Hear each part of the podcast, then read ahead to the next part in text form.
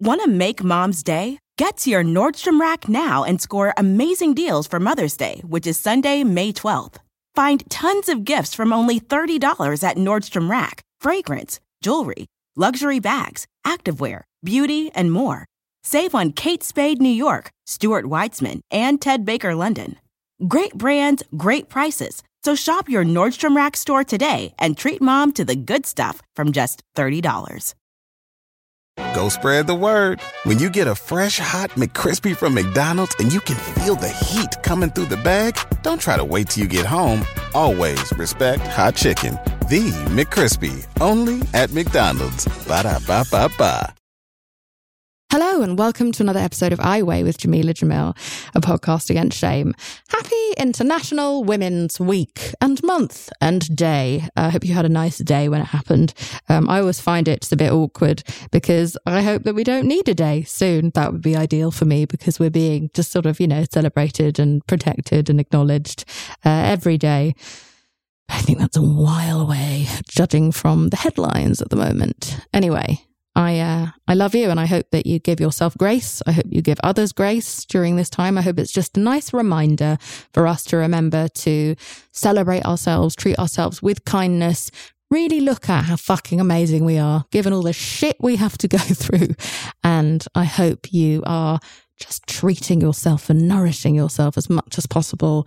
Just engage in pleasure I think that's what this time is best for for me. It's just reminding myself that I deserve to be just wrapped in bubble wrap sometimes and looked after the way I would look after my best friend. Anyway, I feel like today's guest is perfect for this week, um, partially because of how we met. We were at a conference, a women's conference. We were both speaking separately, and, you know, we're the same age, got the same haircut, we have had extremely similar lives. And I, I, I, really learned to the full extent how similar we are during this podcast, during this chat, because it went very deep and got very intimate. We have similar messages and similar hopes, and we write about and talk about similar things. Now, ordinarily, in a world maybe five, ten years ago, we would be seen as competition. We would be seen as women who should stay away from each other because we work along the same line and that is a design of the patriarchy, right? They know that there is strength in numbers. They know that if we are divided, we are easier to conquer and easier to ignore. And the first thing I thought when I connected with Tara in the green room at this conference was, oh, she's fucking fantastic. And I want to spread her message to as many people as I can because she knows how to do things I don't know how to do. And she shares the same message as me. And there is strength in numbers. And I do so desperately just want to collaborate with as many women as I can the ones who are different from me and almost especially the ones who do the same thing. We are on the same side. We are in the same fight. We have to do this as a team. And and that felt really nice for International Women's Week, Day, Month, Year. I, uh, I enjoyed the mutual camaraderie that we shared and sensed between one another immediately. And we stayed in touch. And when her new book came out, Glow in the Fucking Dark, I uh, was so excited to have her on my podcast to be able to teach you the things that she has had to learn through an incredibly complicated life. Because on the from the outside, Tara seems extremely privileged in many ways, and and I'm I'm sure she would agree she is in certain aspects of where she exists in the world. But she's been through a lot. And there are so many conversations when we talk about trauma that examine massive, very obvious traumas, but sometimes it's death by a thousand cuts. Sometimes it's loads of mini traumas, uh, the kind of things that we don't talk about in the headlines and the mainstream that can absolutely devastate someone from the inside out. And there's not really a lot of places for those people to go, a lot of places for those people to feel seen and heard and for them to work their way out of it. And they deserve to and they need to. And I think her story is quite representative of so many people that I know, so many people that write to me every day. And I think you'll enjoy this chat. We, we talk about surviving a neglectful childhood. We talk about relearning worthiness. We talk about the importance of owning and affirming your own experiences, learning to separate internal validation from external validation, something that's really fucking hard to do for women, especially because we're taught that that is our entire fucking value. We talk about the actual practice of real gratitude, not the sort of insta gratitude, real, proper, tangible, micro and macro gratitude. And we talk about learning the importance of stardust. Now, she's going to explain that more so than I can because I'm British and we don't talk about that sort of thing so much. But maybe we should so that we could be as happy as Tara is now. Um, it's a really vulnerable conversation and I felt very at ease with her and I feel very excited for her to bring a bit of hope and joy into the world. And the news has been fucking horrendous this week, especially for anyone within the LGBTQ plus community. It's just been shocking and shit. And it's really hard to not just allow the doom and the hopelessness to swallow you whole. And I think she is looking for a bit of light and she's teaching us all how to get there alongside her. And I think maybe that's what we need. We need just a fucking break for a minute. We need to just check out and hear something hopeful and hear a positive survivor story and, and maybe learn some tips and tricks together. So let me know how you feel. Tell me what you think. Write to Tara, find her. She's a lovely woman and enjoy the excellent Tara Schuster.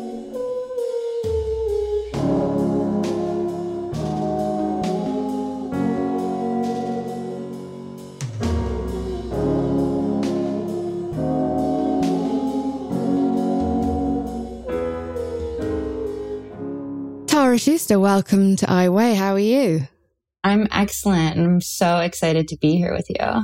Oh, likewise. Uh, we met in a funny way. We met at a women's conference that we were both speaking at. I was interviewing Viola Davis. You were speaking there, and it's quick love, wasn't it?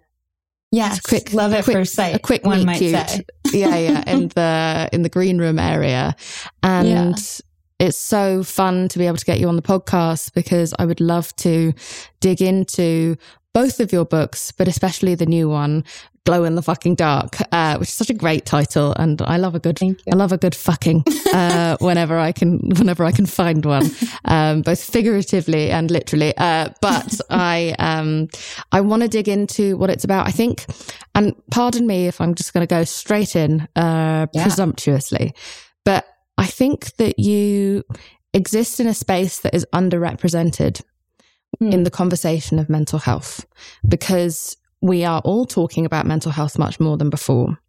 But a lot of the stories that like rise uh, to the top of our kind of consciousness are ones of immense and very obvious trauma.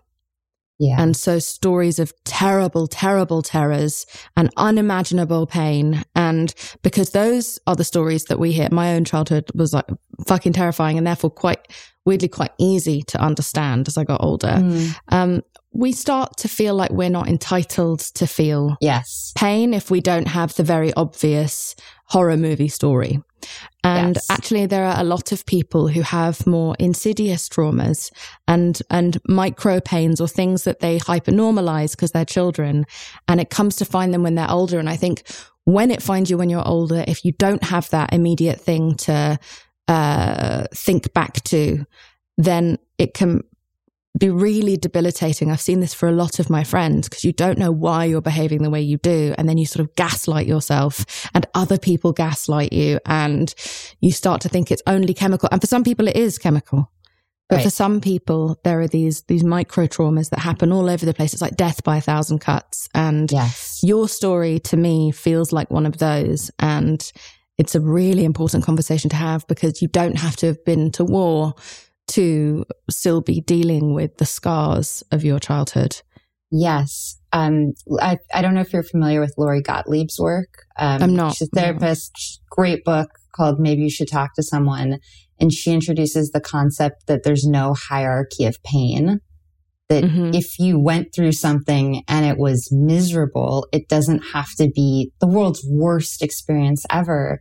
And that it was um, very shaming to me, sort of you know, backing up, I grew up in a neglectful, psychologically abusive house where things came to die. you know, mm. all the pets, all the plants, like anything nice was immediately ruined uh, because my parents, I actually don't really blame them. They just truly did not know how to take care of children nor have any appetite to learn. You know, I, am sure they were mm. in their mm-hmm. own worlds about that. But the thing about neglect is it's something other people don't really see. You know, there's no like wealth on your arm. There's no obvious thing to call the authorities to. But social services did come to my house a lot because I guess people at school noticed that my tights were hanging down my legs and my hair was a rat nest. Like those were the signs. Um, but neglect is so much about what you didn't get. And then, mm-hmm. you know, so what I learned from my childhood of no one taking care of me, being alone a lot of the time was that I was unworthy because otherwise why wasn't anybody helping me? I must, it must be me. I must be unworthy. Well, you had an interesting sort of moment on a hike, right? Where you didn't actually know until then that your situation was abnormal, that no one was caring for you. You know, like as kids, we just sort of, we take what we're given. And you saw yeah. a father, uh, reassure oh, his children yes. about safety. Yes. Yes. Uh, and you, you realized in that moment, oh my God, parents reassure their kids. Oh my God, oh. parents oh. are there to, look after you. And that was sort of like the beginning of yes. the break. It was mind blowing. I, you know, my friends always say to me, you're so courageous. You're so brave. Like you go travel the world alone and I hike in these weird slot canyons where I definitely shouldn't be. And I'll, I'll go on any adventure. And I was, um, camping alone in Zion and I accidentally set fire to like my, the little grill. And I was like, okay, never mind this. We're doing takeout every single night. and I went to like the local restaurant in Zion and I was just listening to this father talking to his kids. And he was ordering them, you know, um, fries with chili. And he said, uh, now kids, we're going canyoneering tomorrow. And I've never done it. So I don't, I don't know what it's like but I've hired somebody who's an expert who's done this hundreds of times. So even if you're scared, you're going to be safe. And I was like, wait, what? Parents think about their children's safety. They actually do something. They hire someone. They reassure their children. And what I've had to do is reality check myself a lot because my experience was just so not what my friends were. So I went to my best friend and I said, Hey, did your parents ever tell you you were safe? And like, do you tell your kids they're safe? And she was like, that's the number one job of a parent is to provide emotional safety, physical safety. And in that one instant, I was like, whoa. So the reason I have felt 10 out of 10 scared, like all the time, like when a trash can lid closes, I like get enormous startle is like oh, I've just never felt safe. And so I engage in risky trips and hikes and weird things that actually aren't cool. They're just straight up not safe. And I don't take safety precautions because that's been normalized. That's what's comfortable to me. And yeah. Well, I just want to ask a quick question. Um, yeah not to try and therapize you, but I just, I, I wonder only from my own patterns. Are you doing that just because you have no like innate protocol of safety for yourself? Or are you also doing it to externalize the inner feeling of, of a lack of safety that you get probably sitting on your couch? You, you go and do dangerous things in order to externalize it. I think it's more the former that it's right. just become so comfortable to me that I don't even understand that there mm-hmm. would be an alternative. And it truly was not until, you know, I don't know, I must have been 34, 35 when this incident happened where I was like, oh, wow, people have safety. Some, and we live in a society that is so unsafe on so many levels. You know, particularly like how you show up in the world really dictates just exactly how safe you are. And I think more and more what I'm realizing is I have to find a place of internal safety because I cannot control external factors. But if I can find room within myself to feel calm, to feel safe, to know that I can handle my emotions, mm-hmm. that's a much better baseline to face the entire world. So that's a lot of the work of this book is just finding a safe place within yourself. And so, talk to me a little bit about your mental health journey. Like, how did yeah. that childhood manifest as an adult that has led you to write all these books about teaching people how to kind of take back their autonomy of self regulation? Yeah. So, you know, the main message coming from my childhood, you're worthless, it like became a diss track in my brain. So uh, the only things I heard were, you're worthless, you're ugly, nobody cares about you, nobody loves you, you're, it's too late to do anything meaningful with your life. I was 25. And were you ever told that by anyone? Not, no. It no, was just it was what just... I came to believe, you yeah. know, like my coping strategy was just, well, believe them because if anybody cared, if you were actually loved, why would you have been treated this way? There must be something really wrong with you. So I decided, okay, my parents aren't going to give me any validation. I'm just going to hustle at school. And so I was like teacher's pet, have lunch with the teacher, hustle, hustle, hustle, got to an Ivy League school, got to uh, Comedy Central. Like my first job ever was being an intern on the Daily Show with Jon Stewart. And I was just like, I need external validation. It was so clear to me that what I was doing was I had felt like such a weirdo my whole life. Like, like nobody could understand my experience and nobody talked about mental health then that this job became like a magic trick. Like, look at me. I made it. Uh, you know, I'm hanging out with Key and Peele and don't look over here at a quarter century of complex trauma, but like, look at this big shiny object over here. And so on the outside, it looked like, wow, my career was going really well. But on the inside, I was 10 out of 10 anxious, 10 out of 10 depressed, which was this horrible fluctuation. I, I would be like the girl crying on your stoop or, or like mm-hmm. the girl openly weeping on the subway, but every day. And it might have kept going that way, hustling externally, imploding internally if I hadn't drunk dialed my therapist on my 25th birthday, threatening to kill myself.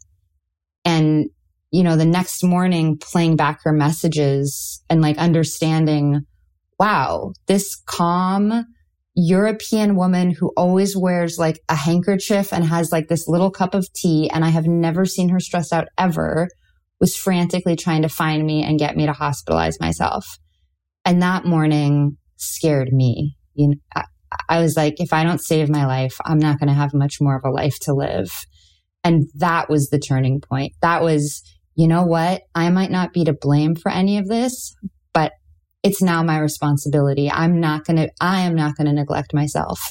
And since I didn't have any mentors or like I couldn't turn to my parents, I turned to the thing I was good at, which was work.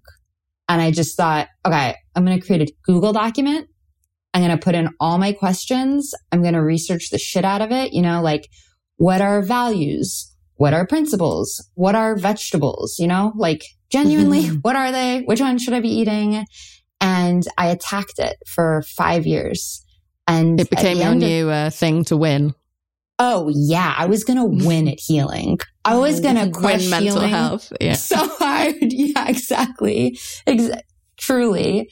And at the end of five years, I had a 600 page Google Doc, felt stable. Like I just want to highlight, underline. I never thought I could feel stable. And yet I did. And that's when I decided to write my first book, Buy Yourself the Fucking Lilies. Not because I wanted to be a memoir self help writer. Like that hadn't occurred to me. I was a comedy executive. It was just that I had all this stuff and I knew I couldn't be alone and, and that it could help other people because I really don't like most self-help books because they say something like, feel joy. It's like, cool. What are steps one through five? Like, can, mm-hmm. can you break this down for me? And mm-hmm. so that's what I hope to do in my writing is like entertain, make you laugh and give you like, here are actionable things. It won't work. Not every tool will work for everybody, but I bet one will. Mm-hmm. And can you talk to me a little bit about your parents? Because I know you've kind of like, you've got a more healing for yourself like attitude towards them now, right? Which I think we yeah. all, as we get older, have a bit more empathy as we start to see how uh, unstable everyone our age is. Yeah. you're like, oh my God, they had us for 10 years by this age. Yeah. Like, Jesus yeah. Christ, no wonder they fucked everything up. Um, but uh, talk to me a little bit about if you don't mind, like what no, your parents were like and like how you now understand and perceive that. Yeah. I mean, my mom was uh, very physically invasive. Um, she was always investigating my body and telling me things that were wrong with me. And one of my strongest memories of her as a child was um, was in a limo going to LAX, and I was five, and I'm like, oh my God, I'm the shit. I'm in a limo. This is the best day of my life. Like, look at these cups. Look at these glasses. Oh my God, there's a phone. Mm-hmm. Freaking mm-hmm. out. My mom had bought me this, um, faux fur, like coat, which I'm like, Eloise from my favorite childhood book. She is going to be my best friend for all of time when she sees me in this dope coat. Mm-hmm. I, best day of my life. And my mom tells me to come sit next to her and she starts pulling out cards and she says, Do you know what these are? No. Uh, these are the prostitutes your dad is sleeping with. He doesn't love you. He doesn't love me. And I, I, I, I couldn't process what I remember is being like, I can feel right now, just stunned. Like I know mm. this isn't hmm. good. And when she said, your, your daddy doesn't love you, I said, well, no, no, no, no. I know daddy loves me. I know that, that, that, that I could hang on to. And she said, oh yeah, because he wanted you aborted. I'm the only one oh, who loves you. For fuck's sake. Yeah. I'm the yeah. only one who loves you.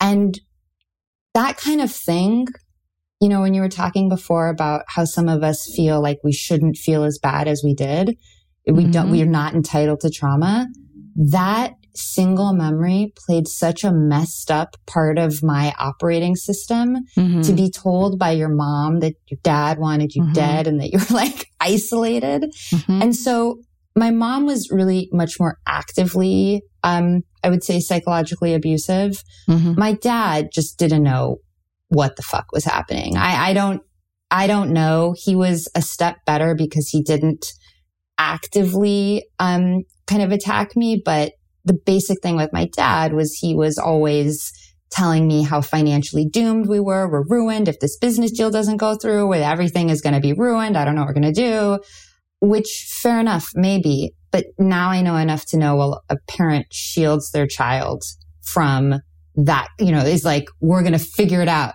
Yeah, children are like sponges. They just absorb everything yeah. they absorb it for life. Like, I mean, in the first seven years, you kind of, if a child goes through an incredibly stressful home situation like that, it literally rewires their brain. Yes. So you change yes. your brain chemistry and your brain patterns for life. Like I learned to disassociate by the age of six. And then I've spent my entire life not knowing how to like disassociate without like a lot of steps uh, in between. 100. And it's just like, it's just those, it's that pivotal time in your life. And so to have that as your setting means that like kind of, it enters your DNA almost. Yes. You know, your cortisol yes. response, your insulin response that affects your long term health. Like it's so fucking dangerous. It must be really hard. And God knows that our, you know, our parents, I had a very similar dynamic to yours uh, in my home. Um, and then also like a lot of rage towards the parent who was more useless because they mm. allowed the other shit to happen to me. Mm. And there was like mm-hmm. sort of that anger to, uh, you know, um, towards them.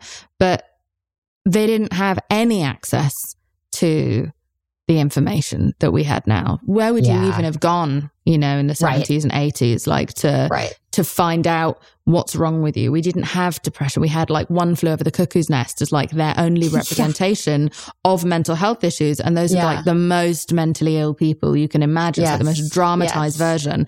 Um, or they would have paranoid schizophrenics, you know, who would always be portrayed as murderers and killers, which is so fucking toxic. But it was, it was a twisted time. And I, I honestly don't know like how anyone's stable. Whenever I, I meet friends who are just sort of fine, uh, yeah. and I meet their parents who just sort of did a, did a pretty sane job, you just realize it's just, it's a lottery of the lineage. You know, how oh, were they raised absolutely. by their parents? Like everyone learned their shit. It's, it's I mean, it's, I, I don't want children because I don't want children, but I'm, I'm sure that like, even when I thought I might, I was absolutely terrified because I was like, all of the examples I have in my bones, like in my marrow, are fucking terrible. And I'm going to repeat the, like, the damage somehow I, without meaning to. Cause I don't think I our parents that. meant to.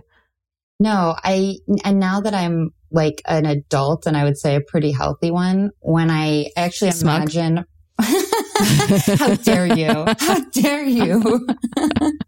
um. But once I imagine, like, I've taken care of my best friend's kids a lot of times. And so to reality check myself, I say, what if Maya was told she should have been aborted? What if someone examined her body? What would my adult response be? It would be to fucking protect that child, call the police, throw the person off. And if that's how I would feel about a, a little girl, then it really was as bad and as scary as I thought it was. Mm-hmm. And I ha- I know that both of my parents went through forms of abuse. And to your point, there were no resources of like, it was just brush it off. You should be fine. Buy a bunch of it stuff. Was, you should it was brush it off, or it was like hyperbolic misinformation. Absolutely. that made people terrified of needing a therapist. If you needed yes. a therapist, then you are from the film One Flew Over the Cuckoo's Nest. Like it was absolutely, it was just not the booming industry that it is now. Like the self help section until like five years ago was somewhere humiliating to be seen. People would sort of absolutely. like sidestep their way towards that section, pretending that they're lost. and then bury that book under like five other books, you know, and just sort of look the other way at the, at the cash register. I remember like I'm old enough to have watched yeah. that whole transformation. It's wild to watch it, but you know, I, I do, it doesn't make it okay, but it does, for me anyway, make it easier to digest the fact that, okay, well, they weren't like, they didn't hope to harm me. They couldn't yes. help it. And it's nice knowing that you weren't targeted. It's really frustrating being caught in the debris yeah. of their own damage, but it's nice to yeah. know that there wasn't like a hit on my back. Well, that's exactly how I feel about my mom. When I look at other little girls, now what I realize is to, to hurt me as much as she did, Mm-hmm. What was going on inside of her brain? Mm-hmm. Like, what prison of horror was she living in that that was her instinct?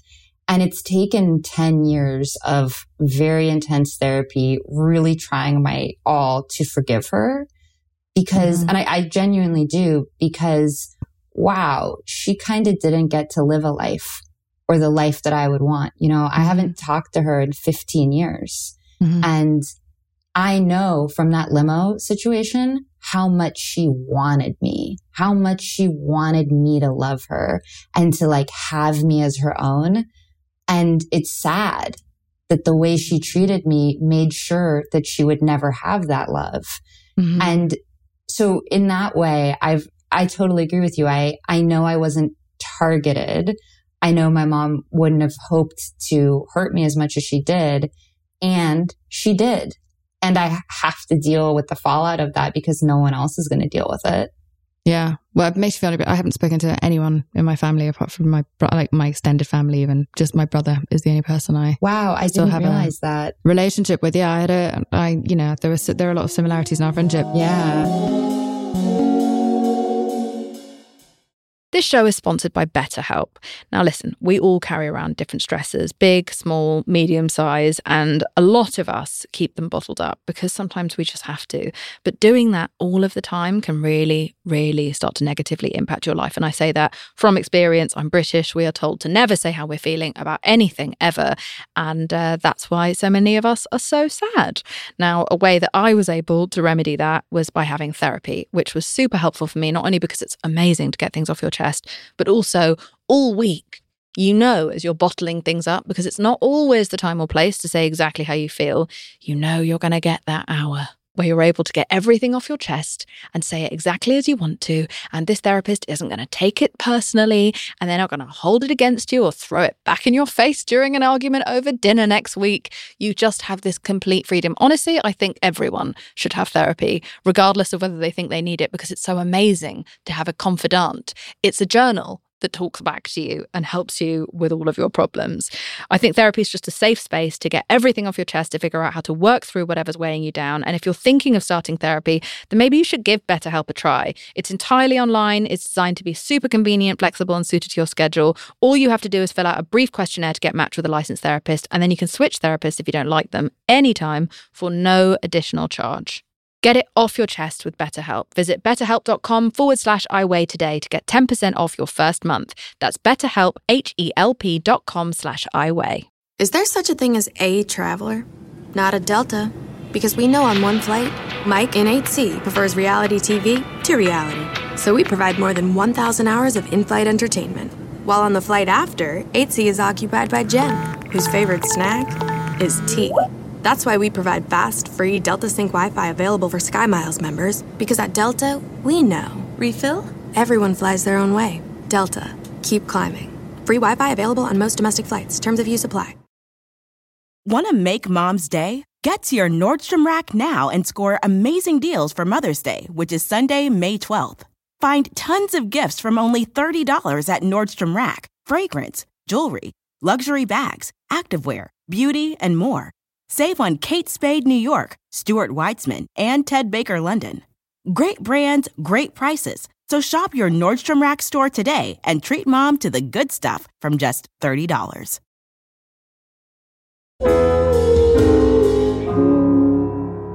You said your mum was examining your body. Uh, do you mean like how you looked? I mean, two things. One was she was constantly changing me. So I didn't, you know, I love my, the color of my hair. I have super dark hair. I love it. I love it. I love it. I've always loved it. She was always trying to like dye it, make it blonde, make it something else. You know, like when I started getting like little hairs on my body, like pluck them, take them away. But also, you know, like she was also a doctor. And so some of these things were physical exams, which I always question myself, like, wait, was it really that bad? Like it, is it really how i remembered? I was so young um, and i can like very distinctly remember lying on the gray carpeted floor of my parents bathroom with a skylight above and me just squirming and screaming and not wanting to be examined. And what i always have to remind myself is i wouldn't physically feel that terrible just telling you that if that hadn't been terrible at the time. Yeah, it's insane. I mean, there's a reason why they're not, yeah. you're not supposed to like treat your own children. Like there are supposed to be boundaries. There's supposed to be yeah. something very wrong with your child before they get subjected to any kind of physical inspection. It makes someone feel so violated and unsafe. And even as a baby, you can register that maybe on a cellular level, oh. even if you don't know that it's wrong. That's why so much child abuse, like, yeah. I felt anytime I saw my mom or now look at a picture of my mom, my it, my instinct immediately is to flee, jump, run, go, mm-hmm. it, because it was so violating from so early. Mm-hmm. Yeah, I uh, um, when I would speak to any member of my family, my glands would literally swell up underneath my, and I would look like a sort of um, like those pelicans uh, you know, it was, really intense. I would just like, and I'd sometimes have to be sent home from my TV job because hmm. mm. they'd be like, my makeup artist would be like, I can't even carve this in half, like with a contour brush. It's like, there's nothing I can do. Uh, and I'd be sent home because God forbid we see someone with out right. chiseled cheekbones on yeah, national exactly. television. Uh, but yeah, it, I, so I, I do understand the stress response. So did that impact the way that you felt about your, your body and did it impact dating or like oh in any way? God. Yes. to like an absolute extreme. I mean, right now, something I talking about in my second book is during the pandemic, I was all alone. I don't have a partner. I didn't have any family. I wasn't talking to either my mom or my dad. My sister lived in a different state. And so I realized, you know what I really want? Like abs. I want Britney Spears, like snake around slave for you, neck. abs. slave yeah. for you. Yeah, I yeah. want these at least once in my life, like for one minute, and then I can quit. And so mm-hmm. I went on this journey, this like epic journey. I hired um, a personal trainer on Zoom. I, he, he changed how I ate. He changed my macros, my, you know, my carbs, my fat intake. I was working out maybe twice a day. I was working out more than I'd ever worked out, but Fuck I would me. wake up at it. And it, and what's like fucked up is like I started to see a difference. And when I'd go on a walk with a friend, they'd be like, wow, you look amazing, which felt, I felt a lot of shame when they'd say that and pride. Shame because I knew it was something was messed up here. Pride because that was what I was looking for was that validation of my body. And it got worse and worse and worse. And I was like more miserable. And I wake up in the middle of the night just dreaming of bread. Like, tr- mm. like truly just thinking about bread. And then I would stand in front of my refrigerator, just looking, wanting to eat, not eating. It, it was the first time I had ever been like that restrictive with myself. And at the end of the day, I was so miserable that I was like, fuck this. Apparently I can't get abs. That's over. Mm-hmm. And mm-hmm. you know what? I'm grateful to have a body. Like I am grateful that I woke up this morning. I am grateful that like my lungs work. My, you know, if, if you've ever been injured or if you have a chronic disease, you know the difference between what it feels like to be healthy and what it feels like not to be. And so I've really taken on you know, like I'm willing to bet every single woman on planet Earth, the way that I have found more self acceptance is through body gratitude, is through like touching my body and telling it, like, oh, you're divine, you're beautiful, you came from an animating part of the universe. Holy shit, you're cool. And it's almost been like a, a gratitude trick to, well, I was going to say you have something in your book where you talk about like the fact, and I wanted to un, like get into this with you because I don't understand. Uh, so you're talking about fake gratitude, like fake it till you make it gratitude. Oh yeah. What yeah. does that mean, and, and does it really work? Yeah, I'm glad you asked. So the first time I heard about gratitude was from this like super super privileged waspy girl who like I'm privileged but her family came to America on the Arabella, which was the second boat after the Mayflower. Like mm-hmm. this was some next level blue blood uh, situation. She had gone to Harvard, then become a professional ballerina, then just decided, oh, I'll this be a very on the nose. Yeah, yeah. it was like, you know, like exactly that person. And I went to visit her family in Maine. Does she have a perfect chignon at the back of her head? Oh, no, that would have been good. But she does okay. have, I describe her as bird like features, like everything very, very delicate, very, right, very right, delicate right. fingers, the whole yeah, thing. Yeah, yeah. And I'm having a full blown fucking panic attack, cry, like crying, melting down because of some stupid boy situation, but really because I feel that I'm nothing. You know, I mm-hmm. feel that I'm worthless. And when a relationship and, would fail, would it like reaffirm this idea oh, you have in yourself yeah. of like, I can't be loved? It's not just that my parents. I am fundamentally unlovable and due to be abandoned. In fact, whenever I was looking for a relationship, I was looking more not to be abandoned than to ever be loved.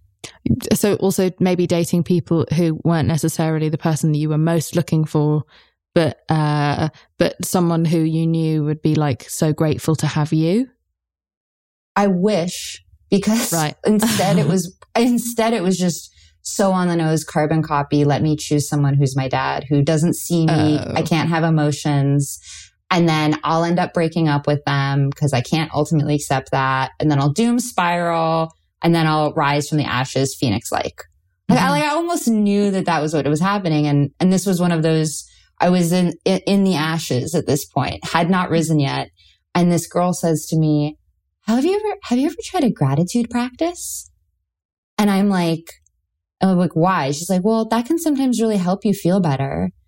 And every single fuck boiled up in my blood. I was like, wait, are, you kidding me? Like, you have so much to be grateful for. You have this family, you have this compound, you have your whole life what do I have to be grateful for? Do you see me slumped over, miserable? And so really to spite her, and this is like, I am very cynical of most things. That's always where I start is like, there's no way this could possibly work. Like to spite her and be self righteous about how stupid a gratitude practice was.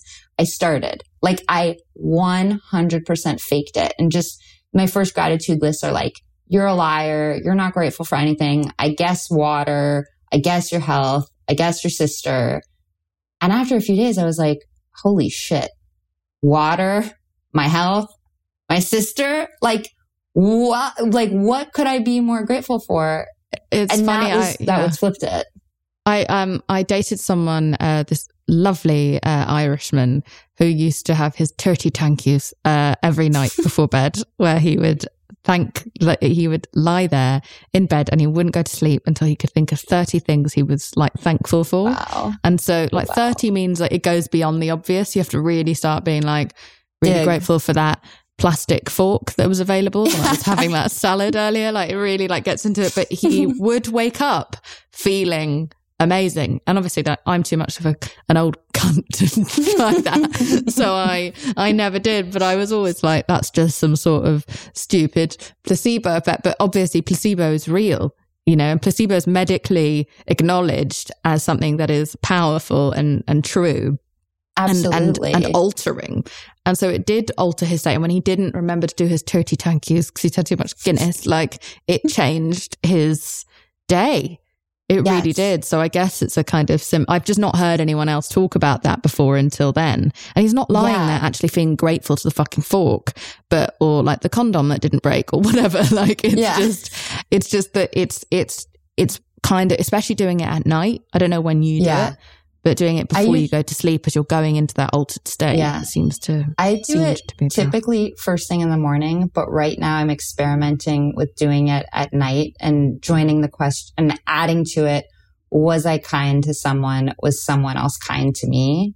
Mm-hmm. As a mm-hmm. kind of like I want to be a person people remember as having been fundamentally kind. And I'm not mm-hmm. going to get there as current me because I wasn't really born that way, you mm-hmm. know? So for me, a lot of this stuff is like, if I repeat it enough times, I know I want it. If I repeat it enough times, if I'm kind of disciplined about it, I've just noticed any characteristic I want. Like I'm not a generous person at all. I'm mm-hmm. like, how much is this going to cost? I really need to think about this.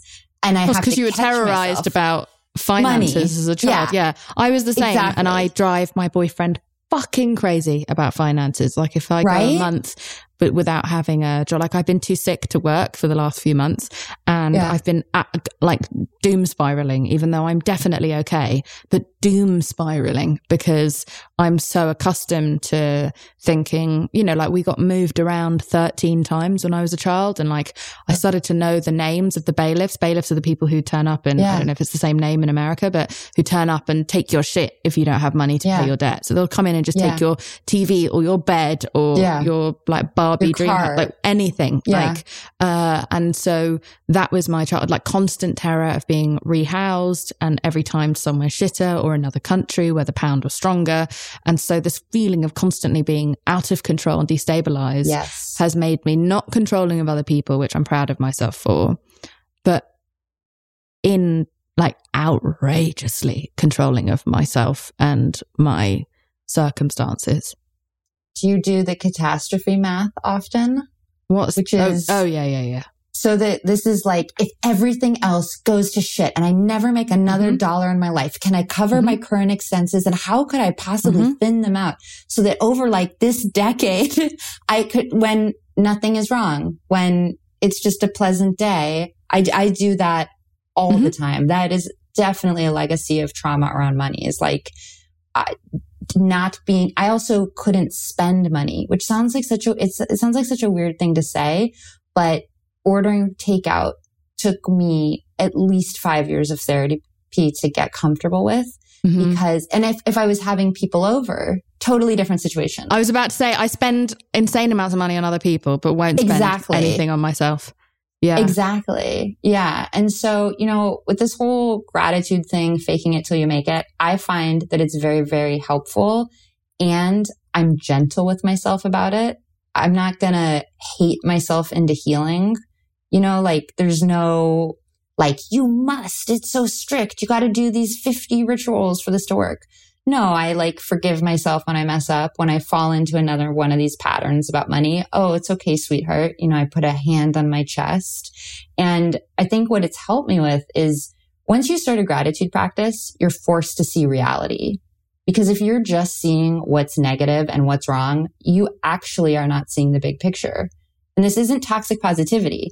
It's mm-hmm. grief and gratitude always live together. They cannot be undone. Yeah, it's also a much needed response to a generation that capitalism has infused with a mind state of lack. And what oh, I mean by God. that is that like, uh, that everything, we are supposed to feel like we never have enough so that we continue to consume, right? And so yes. we are being constantly trained like, you don't have enough likes. You aren't thin enough. Your ass isn't big yeah. enough. Your ass isn't small right. enough now. You're, uh, you don't have a rich enough partner. You don't have a nice enough car. Like, this yes. is the new makeup. This is the new skirt. This is the must have. Like, we are just constantly in a state of someone else has more.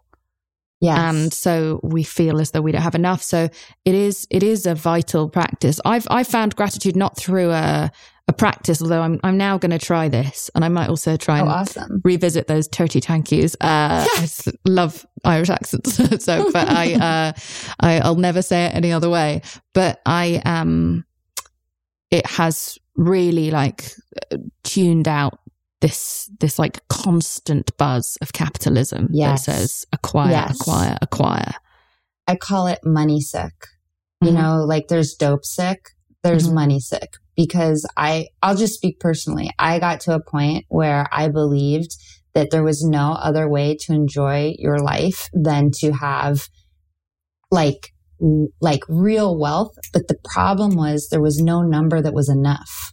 Like mm-hmm. I couldn't tell you like what will be enough money. So the answer was just hustle till you die and make as much as possible, even if you can't use it. And even if it, even if you're trading all your time for money.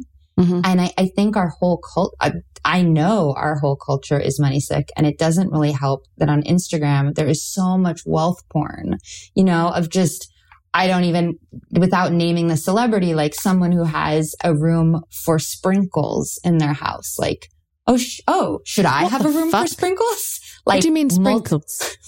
like for what? your frozen yogurt. Yes. Shut the fuck up.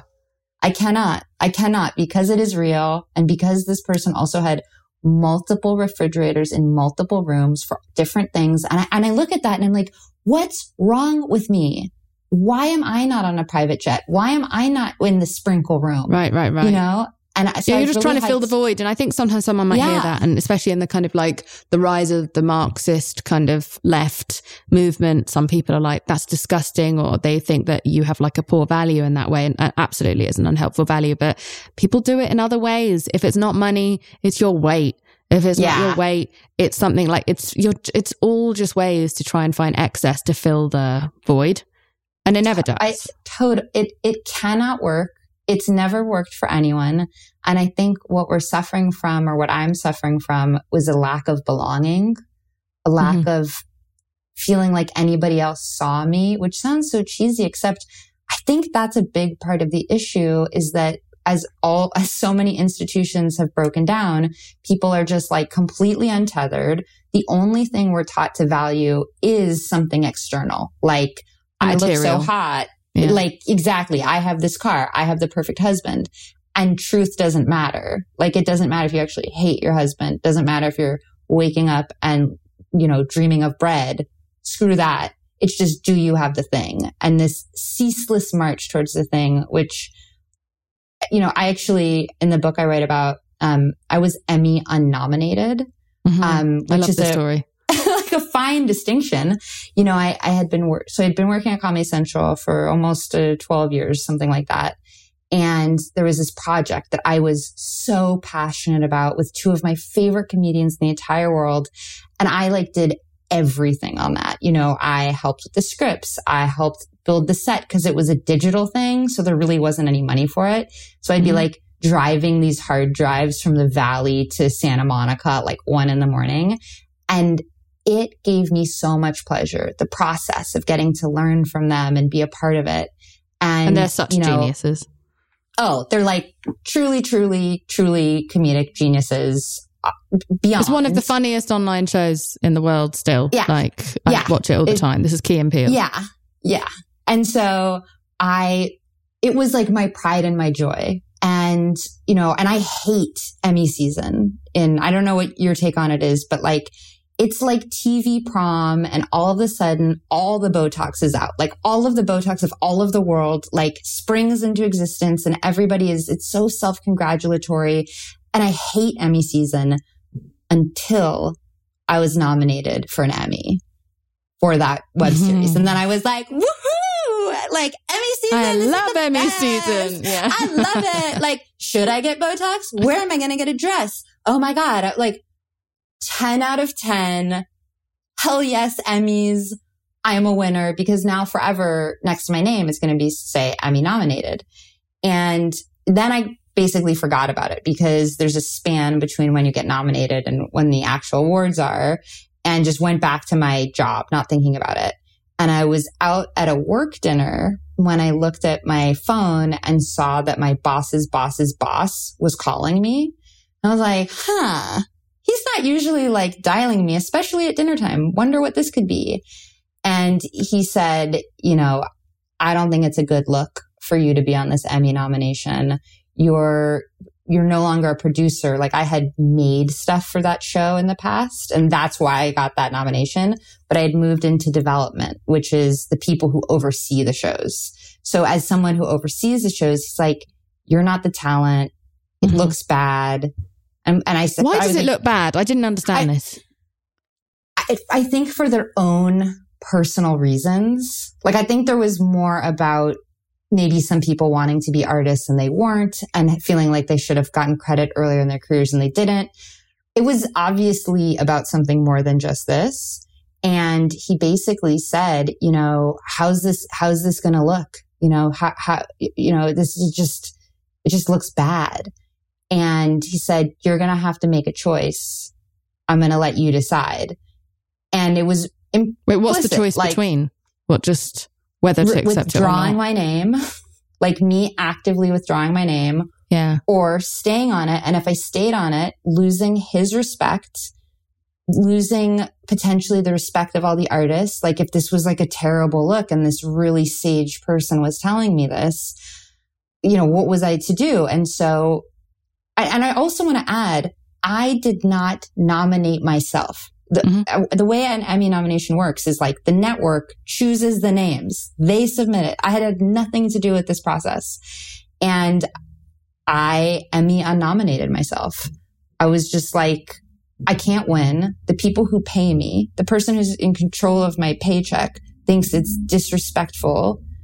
I, did I didn't have It's a mixed choice. bag, isn't it? It's a mixed bag. It's good that, like, I think I, I don't have any uh, particular sanctity for awards. Like, I think it's uh, it's it's all fun and nice and, and whatever. But like, you know, I I it, it for, I don't know why it doesn't have a particular space space in my brain, and so it's good to not have that ex- another external validation be something that you know. It's good to be able to walk away from an external validation Yeah. especially one that is so prized within your Yeah. you know this like los angeles community but but at the same time um i think it's a bit fucked up that you were made to like sort of like emotionally Yeah. blackmailed or guilt tripped into uh into as a woman as one of the few women in There the were no other women. production scene to be forced to step down like i really i like that i like that story and hate that story so much when i was reading it It's it's like the amount of effort they had to go through to take me off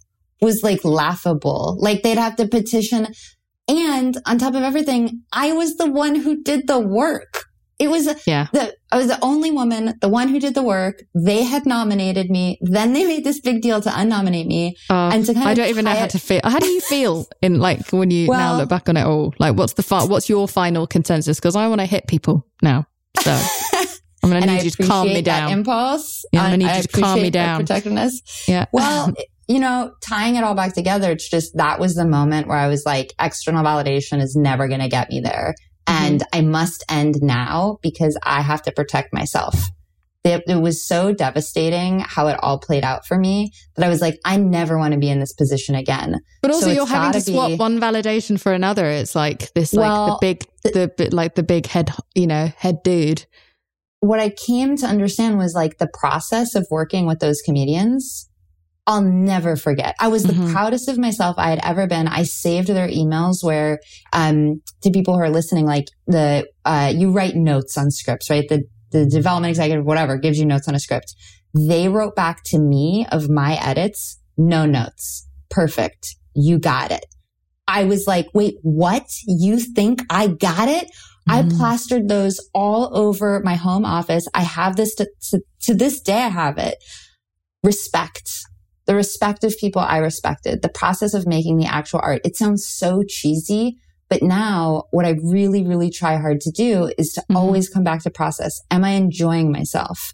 You know, am I learning rather than did this make a bestseller list? Did I get the nomination? You know, it's funny. This is the this is the exact argument I have with like my entire management and agent team, uh, where sometimes like very respected projects will come up that I'm wanted for, and it just sounds like a slightly miserable experience or it involve working with a massive bell end you know person yeah. who i know would be hell to spend six months in bosnia with uh, and right. i don't want to be away from my life uh, and i choose projects that sometimes aren't the most critically acclaimed but they're with people that i either already love or would love to meet and hang out with yeah because you know like i i I get to work with like a hero or I get to, you know, just do something really silly that I've never done before. And, and so I'm supposed, I know what I'm supposed to do and I know what I have the quote unquote potential to do.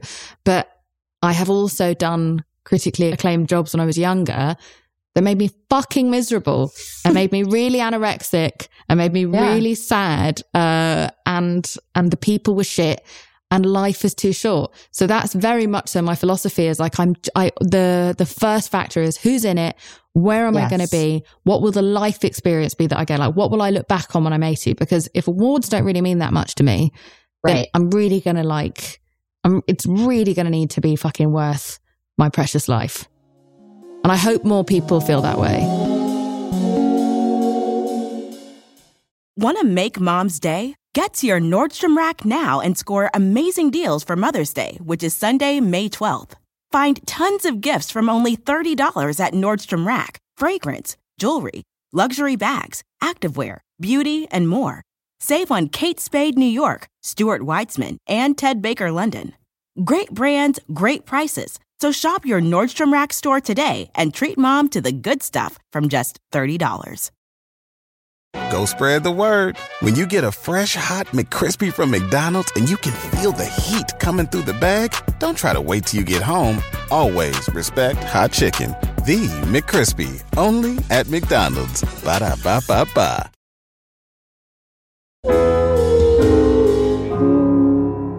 So I think like what would you say is the most pressing overarching theme in your book that you most want people to mm. to read about and take like take away from your your experience? You know, you've you and I kind of exist like very oddly similarly in many ways, but also like yeah. like I fucked up so you don't have to is a yeah. big like part of our you know yeah. it's, it's our yeah. MO, you know. But what what is it that you most fundamentally uh, hope people can take away from your lived experience? I'm going to cheat and give you two things, but they're okay, tied together. It. So the first and the whole title of Glow in the Fucking Dark is I after I got laid off from Comedy Central. It was a nightmare because that was my identity. Instead of. should have like, kept your Emmy. Yeah. Sorry, yeah. I'll, shut up. I know. I wonder if I can like write them a letter or something. That's petition. So funny. Go um, on. but like that was the shiny thing that I had fixed my identity to. Lost it instead of like sitting down to like reflect on, huh, isn't it weird that my whole self worth is tied to a job? Fuck that. I'm going to hustle more. I'm going to go find something meaningful to do. I decide I'm going to move to Arizona and help in the 2020 election. And on the road, have a full dissociative disorder where I, I can't, like, I see my hands on the steering wheel they're not my hands. I feel like they feel like they're floating somebody else's full body sick. For the first time in my life, I pull over. I'm like, I just have to stop. Like this is, this is actually dangerous. And this feels like sandpaper on my soul. I gotta, I gotta stop. And where I stopped was on the highway in the Mojave Desert on the way from LA to Arizona. And when I looked up, uh, it was nighttime. It looked like a fucking star field was all over me. And we are technically made of stars. Scientifically, factually, this is not some nice saying that somebody wrote on a mug one time. The carbon in your muscles, the iron in your blood comes from stars. And when How? I realized that through the Big Bang and how evolution came to be, but those elements, like uh, Carl Sagan talks a lot about it. Like mm-hmm. the elements in the stars are what is in our right, most right. In ourselves. And once I heard that, you know how people are always like, "You're already good. You're already good as as you are." I'm like, why? Why? Like, what's the proof? I don't know that I'm a good soul. Like, wh- why are you yeah, saying according that? to who? Yeah, yeah, according to who? But I know that no one ever is like, stars didn't like finish their to-do list. They have moral failings. I don't like stars. stars. don't have abs. Yeah, stars yeah. don't have abs. They better get some. Where's their Emmy award? We all generally are just like, stars are awesome. And so what I really, you know, we're talking about these things that I've, I've had to repeat to myself that work is just remembering oh my God, that's in me. There is actually something in me that is inherently good, inherently glittering, inherently tied to something much, much bigger. And so when I feel like I'm not enough, that is how I have convinced myself that I am enough as I am, that I'm already good. And since I've been able to do that, I've been able to reclaim my agency. I've been able to say, Hey, I can actually make changes in my life, in the life of my friends. I have not, I'm not helpless. Even when I feel like I'm helpless. And obviously there are big systematic, big, big, big, big problems that, right, that one person isn't going to change. And every day is a chance to exercise my power. And as I exercise it in small ways, and um, like right now, there's such a scourge of anti-Semitism, and that can make me feel really hopeless. Like, wow, so people have just hated Jews for all of time, and now I just see it cool situation. I was in a like a stupid ClassPass workout class and the woman played the instructor played wall to wall Kanye West. It was just like and this was like 3 days after he said I'm going to go DEFCON 3 on the Jews, right? Mm-hmm. This is like in the news, worst possible moment and I started looking at other people's eyes to be like is anybody else scared or picking up on this? No, nobody was doing anything. I felt so trapped. What do I do? What do I do? At the end of the class, I went up to the woman and I said something. I gave her the benefit of the doubt, you know, but I said it, it actually made me feel really uncomfortable. Um, she was very defensive, but I felt good, A, because I had, I had spoken up. Like, even if that didn't lead to massive change, I had actually exercised my agency a little. And about 15 minutes later, she text messaged me to say, Hey, I'm sorry I got so defensive. You're right. I'm going to take Kanye off. So it actually had had a little bit of an effect. Mm. And so I just really want to remind people you are inherently worthy. You don't need to think your way into that. Just believe science. You're inherently good and you have more power than you think. And we really, at this point in history, need you to use that power like now. So that's yeah. what I would like people to take. And in the book, you go into more detail as to like how to achieve these things. It's not so yeah. simple as just, I am the stars, I am enough. No. Like it's a whole, it's a whole practice, a whole journey, like years yes. of lived experience and trials and, and yes. tribulations. And, and I know that this is stuff you've had to practice. And I also really rate the fact that after your first book, you know, which is about like ownership and safety and like all the good things, you then have another like broken moment yeah. and then have to write another book. And I, yeah. I think that's really fucking great. Uh, I was really, I really enjoyed that because I feel like a lot of people write, uh, you know, I was asked to like write a book, uh, a few years ago in like 2018. I got like a, a really big, like fucking book deal to be like, you know, write to everyone about how you've, you know, gotten so much better from your most suicidal self. And I started mm. writing it and I was like, you know, I'm, I'm actually not sure that I'm okay. So I can't I, I don't want to yeah. write this book because so much stuff in the help space, let's call it, yeah. um, is all like, I did this and now I'm fine and peace and out. Bye. Like, and I like the fact that you're like in these incremental journeys of like, yeah, yeah, I did get better for a while and I did heal some wounds, but that's not all the wounds. And then after I found those wounds, new ones came more. up from underneath the, you know, like underneath yeah. the, the soil. And so I think that's a really important thing to have out there because it doesn't discredit yeah. your first book. It just right. always tells us there's more to do. And that's yeah. why I gave back that book deal thing because I was like, I actually, I don't, I have, I actually have no idea what's going on. so I, yeah. I don't feel any authority. Not now. But, but it is inspiring yeah. to hear that, like, maybe it's okay to just say, this is what I've learned thus far. That's, I am not an expert. I do not have a PhD. I didn't mm-hmm. study philosophy or theology. I have none of the credits for any of this stuff, mm-hmm. other than I'm really, really curious and I keep trying. And my books are just, uh, do you want to hold hands on this journey? Cause mm-hmm. I don't, I don't know the answers. I'm not the expert. I just know that I ask good questions and try. I sometimes I feel like the world's most depressing motivational speaker because I always begin with, this is going to be very hard. Mm-hmm. Probably mm-hmm. the hardest thing you will ever do. Plus it's going to take like 10 to 20 years. Maybe actually probably going to take your whole life. But that's the truth and it's worth it. It's worth doing these incremental little things, regaining our power.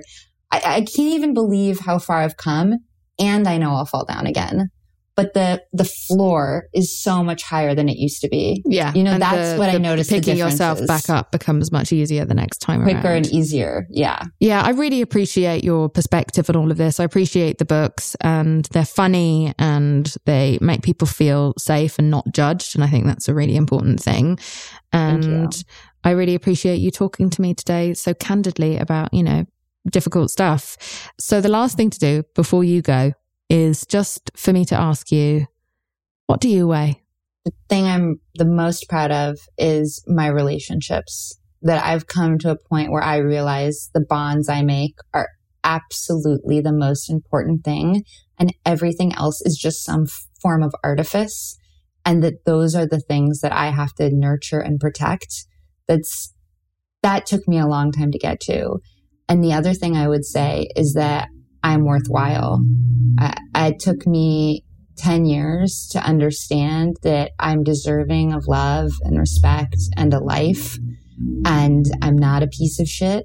So that's been really helpful. Mm-hmm. I would say. And I guess the third thing I would say is just compassion.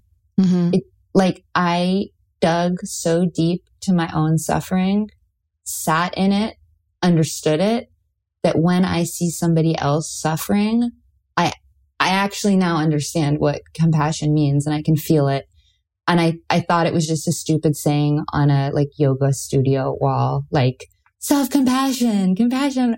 You know, I thought that was not possible. And now it's something I really treasure. Mm, that's amazing. I agree with so much of what you said, apart from the fact that I think I am a piece of shit, but I think I like that about myself. And I think I'm like, I think I'm piece of shit representation in this industry. And if you can see it, you can be it. And I consider myself to be the smiling poo emoji piece of shit, you uh, know, like thriving, thriving as a piece it. of shit. Yeah, yeah, yeah. It's I love that. I have girl bossed piece of shit. Um, and on that note, uh, Tara, thank you so much for coming. This was great. Well, thank you. Thank you for having me. Thank you so much for listening to this week's episode. I Weigh with Jameela Jamil is produced and researched by myself, Jameela Jamil, Erin Finnegan, and Kimmy Gregory. It is edited by Andrew Carson, and the beautiful music you are hearing now is made by my boyfriend, James Blake. If you haven't already, please rate, review, and subscribe to the show. It's a great way to show your support. We also have a bonus series exclusively on Stitcher Premium called Ask Jameela Anything. Check it out. You can get a free month of Stitcher Premium by going to stitcher.com forward slash premium and using the promo code IWEIGH. Lastly, over at iWeigh, we would love to hear from you and share what you weigh at the end of this podcast. You can leave us a voicemail at 1 818 660 5543 or email us what you weigh at iweighpodcast at gmail.com. And now, we would love to pass the mic to one of our fabulous listeners. I weigh my independence, my loyalty, my optimism. Want to make mom's day? Get to your Nordstrom Rack now and score amazing deals for Mother's Day, which is Sunday, May 12th. Find tons of gifts from only $30 at Nordstrom Rack fragrance, jewelry, luxury bags, activewear, beauty, and more. Save on Kate Spade New York, Stuart Weitzman, and Ted Baker London. Great brands, great prices. So shop your Nordstrom Rack store today and treat mom to the good stuff from just $30. Go spread the word. When you get a fresh hot McCrispy from McDonald's and you can feel the heat coming through the bag, don't try to wait till you get home. Always respect hot chicken. The McCrispy, only at McDonald's. Ba da ba ba ba.